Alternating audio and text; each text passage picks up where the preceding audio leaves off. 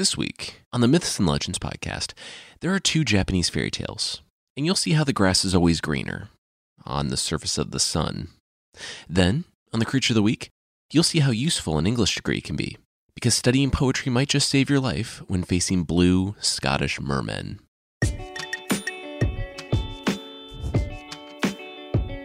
This is the Myths and Legends podcast, episode 26 Wisdom.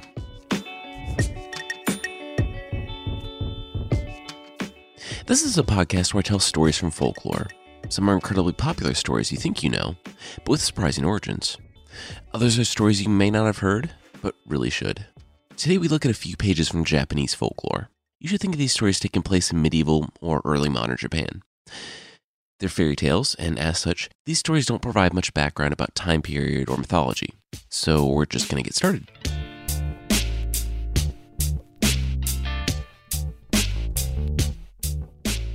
An old man lived in a tiny wooden hut. Every night, after darkness fell, he would sit by a small lamp, sharpening his tools for the next day. In the morning, the old man would struggle up from his cot, gather his tools, and start out up the mountainside with a bit of water and bread in hand. Today was no different. It was a beautiful day, and the old man, though he had lived his entire life on the same mountain, enjoyed each day anew Sure, he was a stonecutter, but he had found a place in this world. Soon, he found the rock he was supposed to cut. It was to be a gravestone for a rich man. He knew the man had requested a certain type of stone, but the stonecutter had been doing this for years, and he knew better. Finding the most beautiful of the stones, he cut it free. Dragging soon to be headstones down a mountain had been easier when he was younger, but it was no large task, even now. He was actually grateful for the work, it had kept him strong. When some of his friends had grown complacent or weak, he was proud that he could still rise each morning, climb a mountain, and do what he had trained his whole life to do. The old man dragged the stone to the estate of the rich man. Usually he sold his stones in town, so this was a new place he had never seen before. He saw the opulent house, with its luxurious, comfortable furniture. The air inside was cool, too, a welcome respite from the hot sun. Standing in the entryway, Receiving his payment from the servants, the stonecutter began to dread going back outside into the heat. Before entering the house, the old man had been content. Everything had been normal, bearable. But having experienced something greater, the old man now saw his reality as a hardship he must face. The man accepted his money, and even though he was no longer hauling a large stone slab, he was in a worse mood than he had come in with.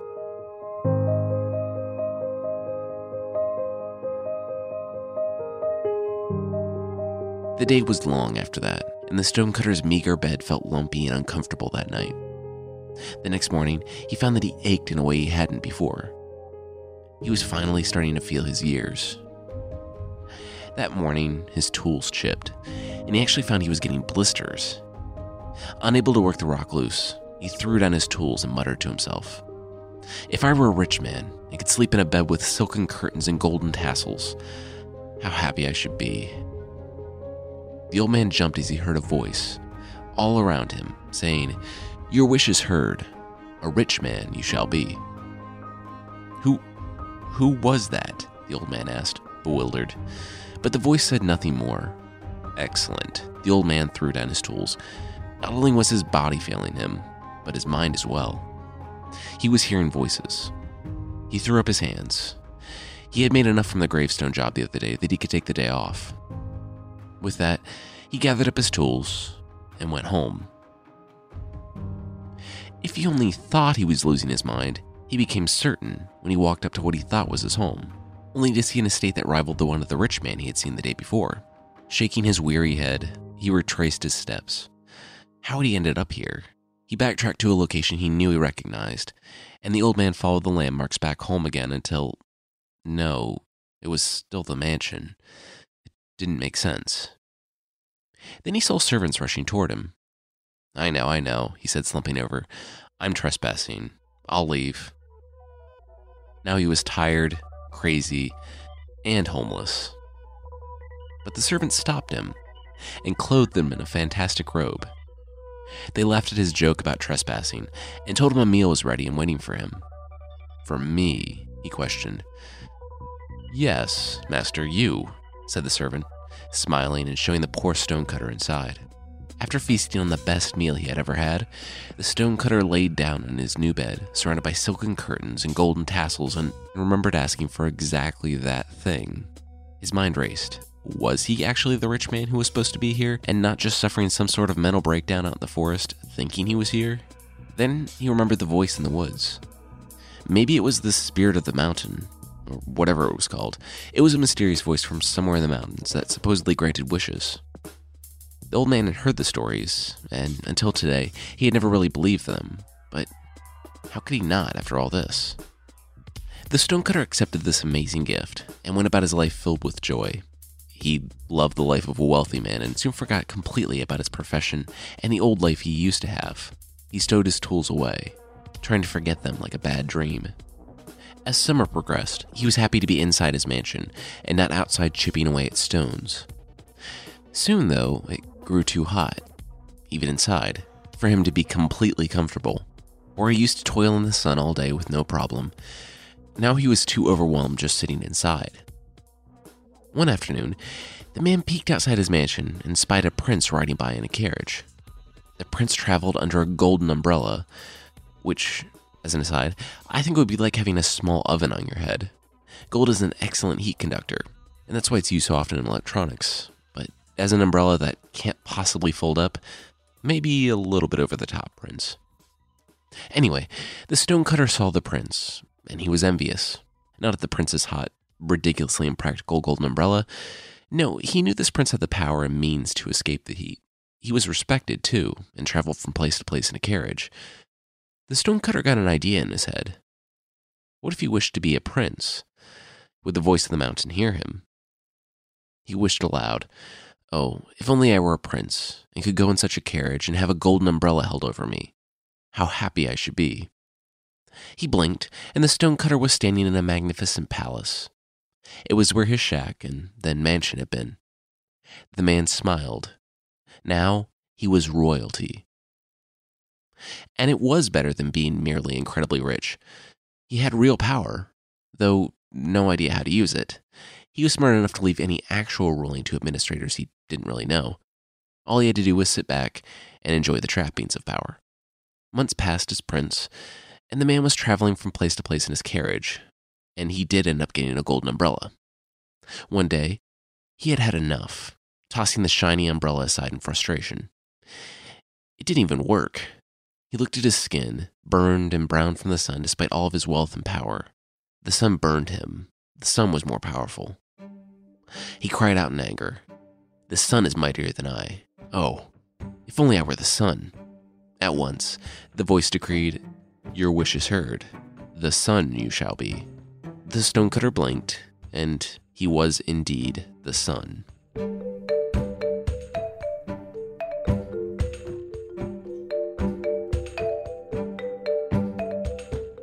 Increasingly inaccurately named Stonecutter wasn't millions of miles out in space. He was just in the sky above Japan. It wasn't cold and dark, but he was nestled in the blue sky. Though, I suppose nothing is cold and dark if you're the sun. He felt his immense, limitless power. He was more powerful than any person and flexed his proverbial muscles, withering the crops below. He wasn't hot anymore. He was heat. He burned the faces of the princes and the poor stonecutters alike. Then, he grew bored. Being far up in the sky away from anyone and anything, and not having any wants or needs or being able to go anywhere, it was monotonous. He could warm people up, burn them, or cool them down. That was it. And then one morning, a cloud went up right in front of his face. He tried to swat it aside, but remembered that he didn't have any arms. Japan experienced a cloudy, rainy week where the sun, his face, was completely blocked out by mere clouds. Discontentment once more filled his soul. He was bored, true, but this cloud literally flew in his face and absorbed his rays. This little cloud was more powerful than the sun. He yelled out, despite being the sun and not possessing vocal folds or being anywhere near oxygen, that he wished he was a cloud. Somewhere, somehow, he heard the voice of the mountain, saying, A cloud he shall be. He blinked as far as that was possible, and he was a cloud, immediately absorbing the mighty sun's rays. He allowed some rays through and watered the earth, turning it green again after his excesses as the sun. Then he found that he liked raining. He felt the power that came from pouring down rain for weeks and weeks, flooding crops, overflowing rivers, and destroying towns and villages. Finally, there was nothing that could stand in his way not the sun, not the rich or the poor, no one. Except there in the remains of one of the villages he had flooded was a rock. He poured and poured with all of his might, beating against it. But there it remained, even when every building, tree, and person in the area had been swept away. The stonecutter cloud grew incensed. This humble boulder was more powerful than he was. He cried out, once again, to the mountain. He wished he was a stone. The voice replied, Your wish is heard. A rock you shall be. Immediately, the old man, formerly a stonecutter, then a rich man, prince, sun, and cloud, became a large boulder. He sat firmly on the same mountain he used to climb daily, and he surveyed everything. He needed nothing. He couldn't be hurt by the sun or the rain. He was a rock. He was an island. He was immovable and eternal. Then he heard something. It was familiar, a tapping and a ringing he used to know so well. He looked down at the base of himself and saw a humble stone cutter breaking off a piece of him, tying it up, and dragging it away. He was dismayed. He thought he was the most powerful thing of all, but now a poor stonecutter would destroy him bit by bit. In his rage, he cried out to the mountain, as he had done for the past few transformations whenever he saw something more powerful. He wished to be a man. A voice answered, Your wish is heard. A man once more you shall be. In an instant, the rock was gone, and the poor, wiry stonecutter stood in its place. He wore the same tattered work clothes. He had the same tanned, weathered hands. In that moment, he realized after a journey that had taken him from up in the sky to down on the earth, that he was better off where he had started, not chasing luxuries, comfort, and power. As soon as he had started the chase, he was constantly unhappy, constantly wanting more. He sat down and laughed, joyful that he was, once again, a poor stonecutter. The story ends by saying that, in the sweat of his brow, he toiled again at his trade of stone cutting, his bed was hard and his food scanty, but he had learned to be satisfied with it and did not long to be something or somebody else. And he never asked for things that he did not have, or desired to be greater and mightier than other people. He was happy at last, and never again heard the voice of the mountain.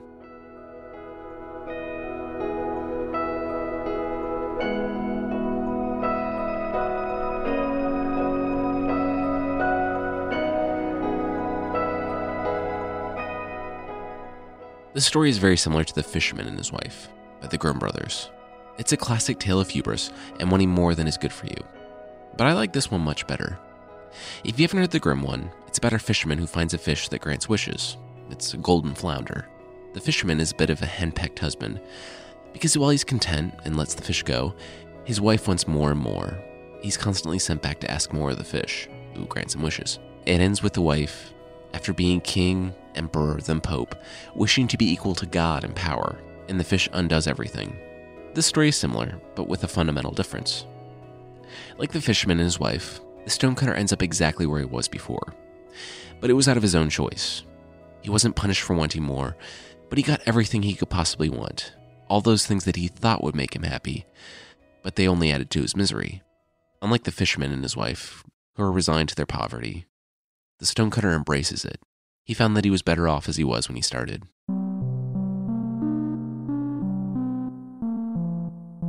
This next story, like a few of the Japanese fairy tales we've covered, takes place at a temple.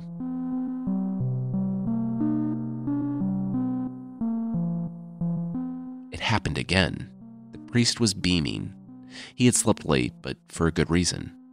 He and his young acolyte had again been visited last night by the Buddha, he could hardly contain his joy as he went about his morning tasks. He completed each task quickly so as to return to his preparation of meditation, reading the sacred texts, and reciting the sutras. The old priest knew that the visitation of the Buddha could only be a result of his consistent preparation. For decades, he had been the priest in this mountain region. Meditation and living a pure life came easily because, well, it was one of the only things a priest could do here. He lived nearly a day's hike from the local village, and the hike was a dangerous one. Though the village collected food for the priest and his acolyte, only a few were brave enough to climb up once a month to bring them supplies. The priest was surprised then when he heard the creak of the chest out front. The villagers had just brought provisions a week ago. Who could this be? He rushed out. Pushing open the thin wooden door, the priest saw a hunter placing a bag of rice in the chest. The rugged man smiled politely and then turned around. The priest surmised that the hunter was ashamed. After all, he was impure. He made his living from taking the lives of animals, something important to the Buddha. The priest was going to let him go, but he was too eager to tell someone, anyone, about the visitation. He called out to the hunter to wait. The hunter told the priest that he didn't mean to keep him. He was just coming home from selling his kills in the city and knew that he would be coming by here. He just wanted to drop off some rice and didn't mean to disturb the priest. Oh, disturb? No, the priest said. Come inside, please. Really, there's no need, the hunter protested. Please, please, I insist, the priest offered, and so the hunter shrugged. He could spend a little while here. His family wasn't expecting him in the village until tomorrow anyway. He went with the priest into the small, isolated temple. Drinking tea, the hunter learned of the late night visitations from the Buddha.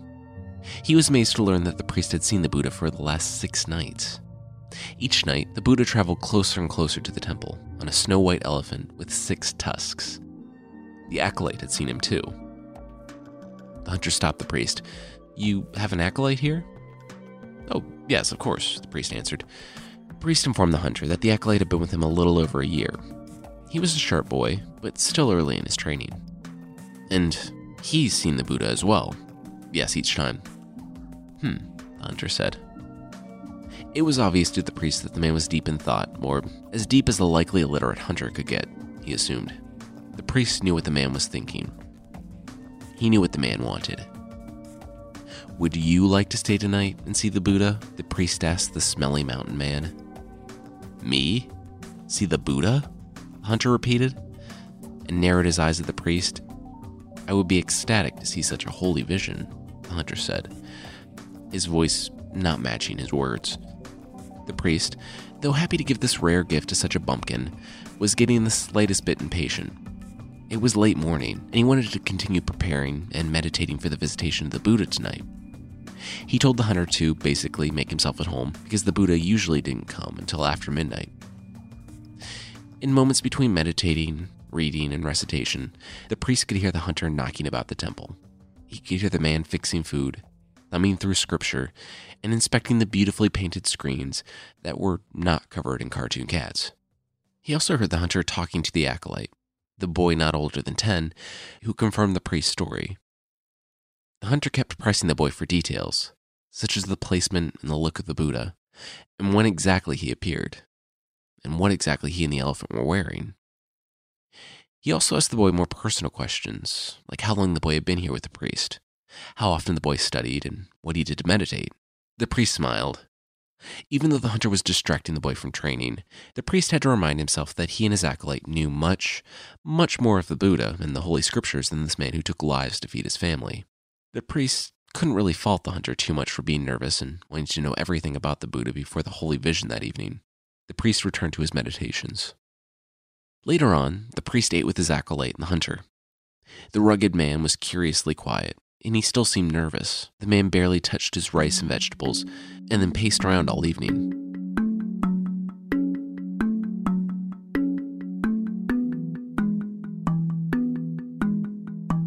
Priest looked at him just before midnight and noticed that even though the hunter had been there all day, he hadn't taken off his bow, quiver, or knife. The priest told the hunter that he could take them off if he wished. He was staying the night after all. The hunter looked at his hosts and said, Oh, I must have forgotten I was wearing them. Hm, you know what? I think I'll just keep them on. I wear them for so long in the forest that I'm used to them. It will be more uncomfortable now to not wear them. The priest shrugged. Okay, he had never been a hunter, he told himself. He didn't know what it was like to wear weapons. At midnight, the priest opened the door to the temple. It was thin and wooden, yet they were all surprised by how cold and windy it had become outside. The weather was unpredictable in the mountains, and even though it had been a hot day, it could obviously change quickly, especially in September. The priest told the hunter that it may take a few moments or may take a few hours, but the Buddha had come the past six nights when they were standing at the temple threshold, so they knew he would come tonight. He turned to his acolyte and nodded. Kneeling down, forehead to the threshold of the temple, the priest and acolyte waited. The hunter took a seat behind them, out of respect. The priest was meditating and could only really tell the time by the chill creeping into his hands and the stiffness in his extremities. He could no longer feel his fingers or his toes. And then, hearing a gasp from behind him, he looked up. There, floating far off in the distance along the trail, was a light.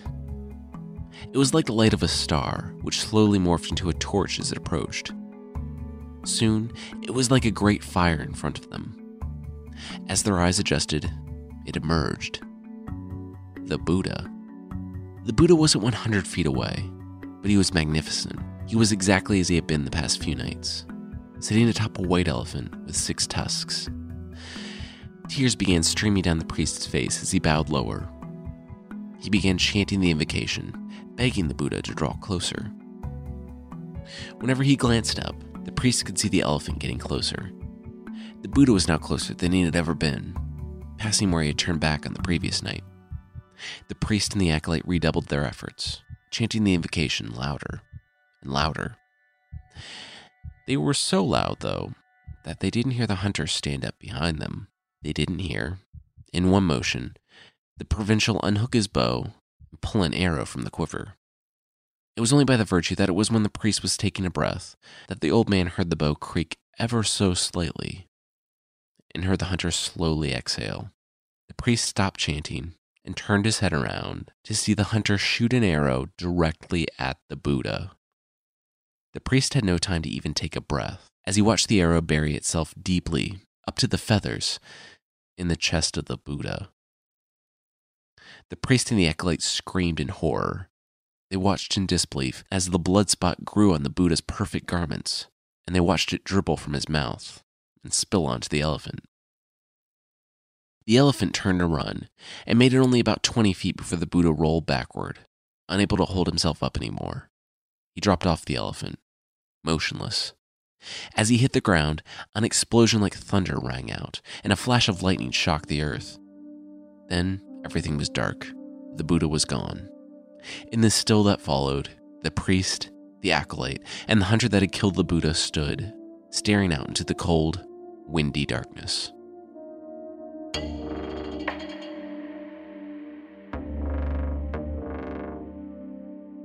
The hunter was standing there, bow still in hand, and with a smirk on his face, when the priest grabbed him from outside the temple. Demon, the priest screamed, contorted in rage. You horrible, horrible creature, what have you done? Before the hunter could open his mouth, though, the priest had grabbed him by the furs he was wearing. The furs that represented his life of killing, and threw him out of the temple.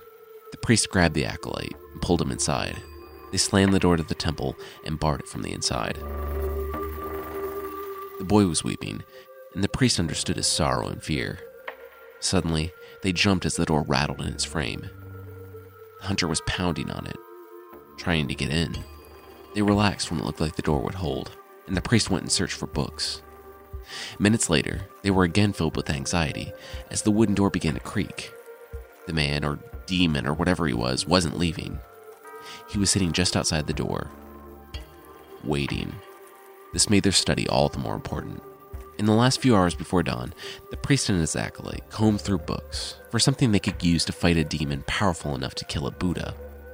They were dismayed, though, when they realized there wasn't any precedent for this. There were only vague philosophical musings on killing the Buddha, nothing that said what to do with someone or something that could actually do it. During their intense study, they almost forgot about the murderer, sitting just outside the door. After hours of silence, the hunter, again, began pounding on the thin door. The priest and the acolyte froze. Open the door, the hunter yelled. The priest and the acolyte remained silent in fear. Okay, I have my axe, the hunter said. If you don't open the door, I will. You have five minutes. The priest quickly weighed his options. He looked around, noticing the absence of the hunter's pack. the man or demon, had clearly planned ahead. They couldn't stop him from breaking in and killing them. They could, however, at least stop the hunter from further desecrating their temple. The priest slid the door open. The hunter stood with his gear on, bow and arrow ready in his hands. The implication was clear. The hunter was going to lead them into the forest, toward whatever horrors lurked in the hunter's head. The next traveler would find the temple abandoned and rightfully assume the worst. It would become a cursed place. Come with me, the hunter said.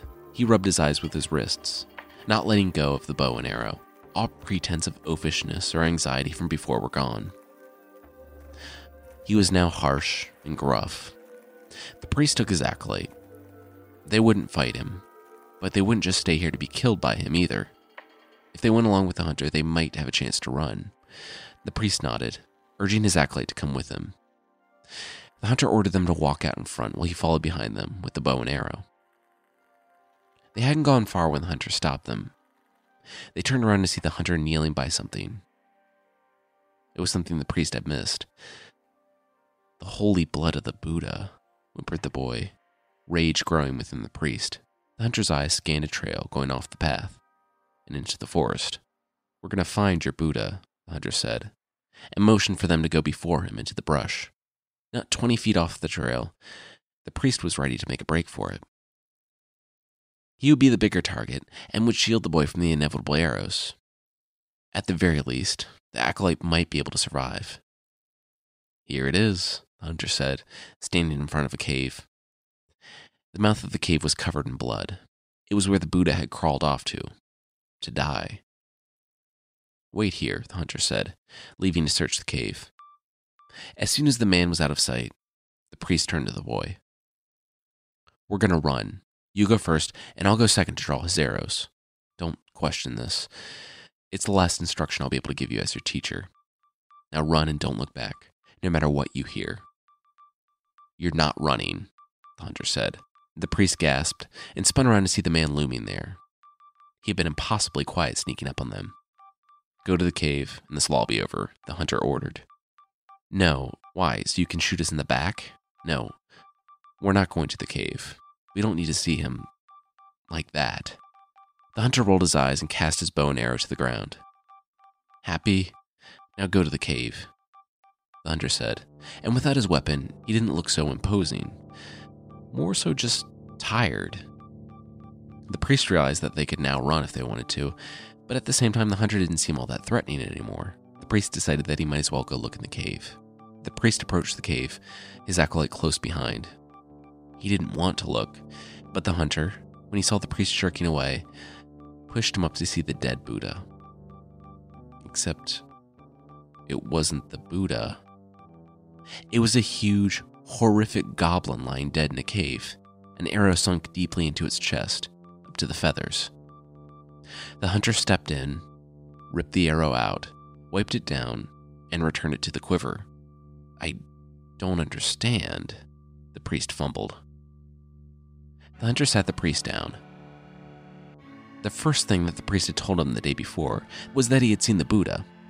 Likely a reward for years of constant meditation and recitation of the sutras, right? The priest nodded, of course. So, how could the boy see him? How could I see him? The hunter asked. My profession is a hunter. An ignorant hunter, the man admitted.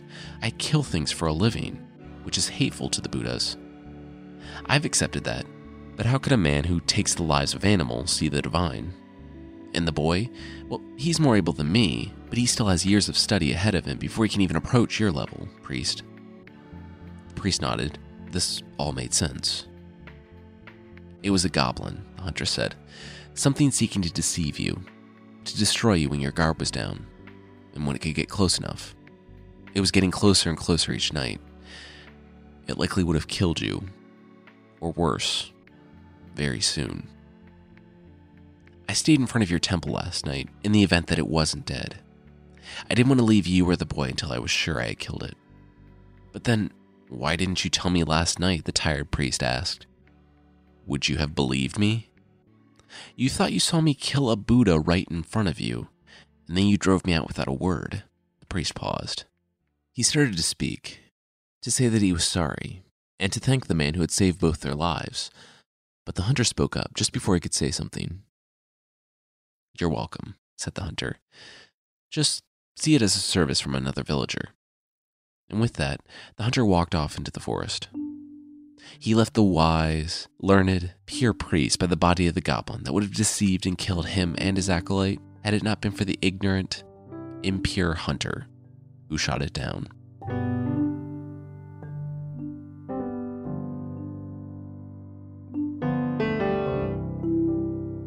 I thought this was a really interesting story.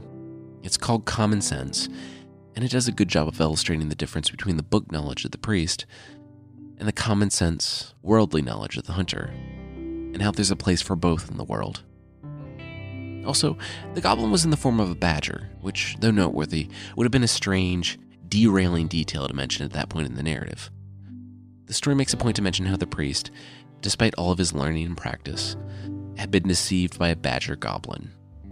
I make no claims to being an expert on what is considered pure and impure in Buddhism, as far as I can tell, it isn't nearly as simple as what's presented in the story. It was a minor plot point, but I just wanted to give that little caveat.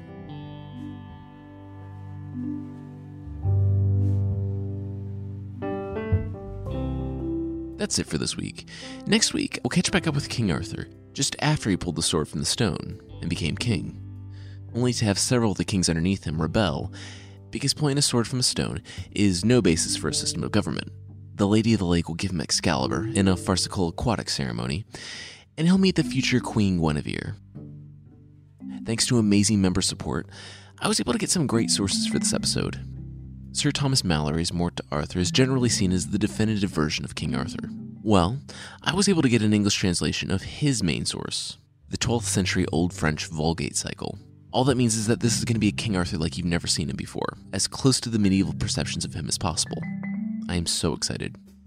I want to say thanks to Zachary, Garrison, Paige, Colleen, Rose, Lee, Drake, Tan, Jennifer, Triana, Leon, Tracy, Tyre, Katrina, Jay, Manuel, Benjamin, Betsy, L, Matthew, Nicole, Andrew, Ryan, David, Drea, Philip, Barbara, Rob B, Michael, Tracy, Sean, Joe, Tobias, Rob F, Elizabeth, Suki, Claire, Michelle, Ashley, P. Palmer, and Zoe for becoming new members on the site in February of 2016. Seriously, thank you so much. It's because of your support that this podcast is able to keep going at its current rate, as well as grow. I'm incredibly grateful. Thanks again. Speaking of grow, I'm launching a new podcast in the coming weeks. It'll be another storytelling podcast, and I'll announce it on the show when it comes out. You can follow this show on Twitter and Facebook to keep up with what's going on. And I'm on Twitter at, at MythPodcast and Facebook at facebook.com slash MythPodcast. There's also a membership thing on the site. If you'd like to help out and support the show, you can do so for less than $5 per month. That's less than the price of a wall decal of a bologna sandwich with a bite taken out of it. There are source pack ebooks and extra episodes that won't remind you of room temperature bologna. If you're interested, check out support.mythpodcast.com.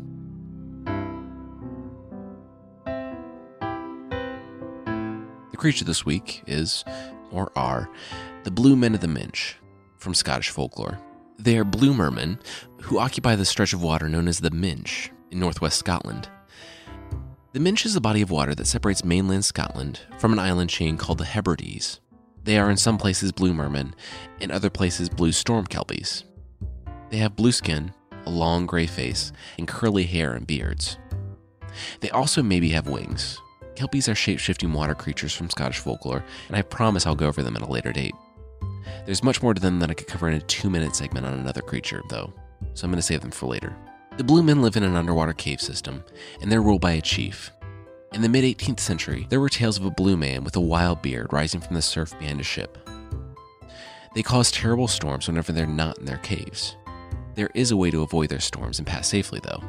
The chief will rise out of the water and say two lines of poetry, if you can meet him with two more lines of poetry that completes the rhyme, then he'll come back with another couple of lines.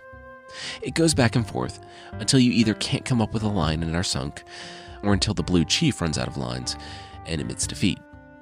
If you can best him in this rhyming couplet rap battle, he will head back to his cave, giving you safe seas. In one instance, the interchange went like this. And this is completely serious. This is an actual supposed account. The Blue Chief said, Man of the black cap, what do you say? As your proud ship cleaves the brine. The skipper said, My speedy ship takes the shortest way, and I'll follow you line by line.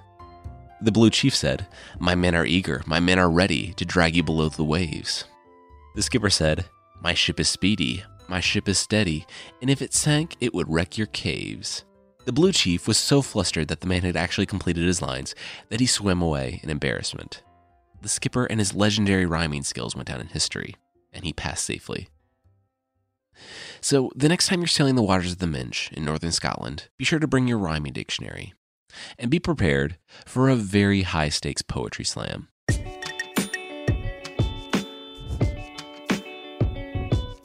That's it for this week. Theme song is by the band Broke for Free, and the Creature of the Week music is by Steve Combs. Thanks to the other music I used during the show notes. Thank you so much for listening, and I'll see you next time.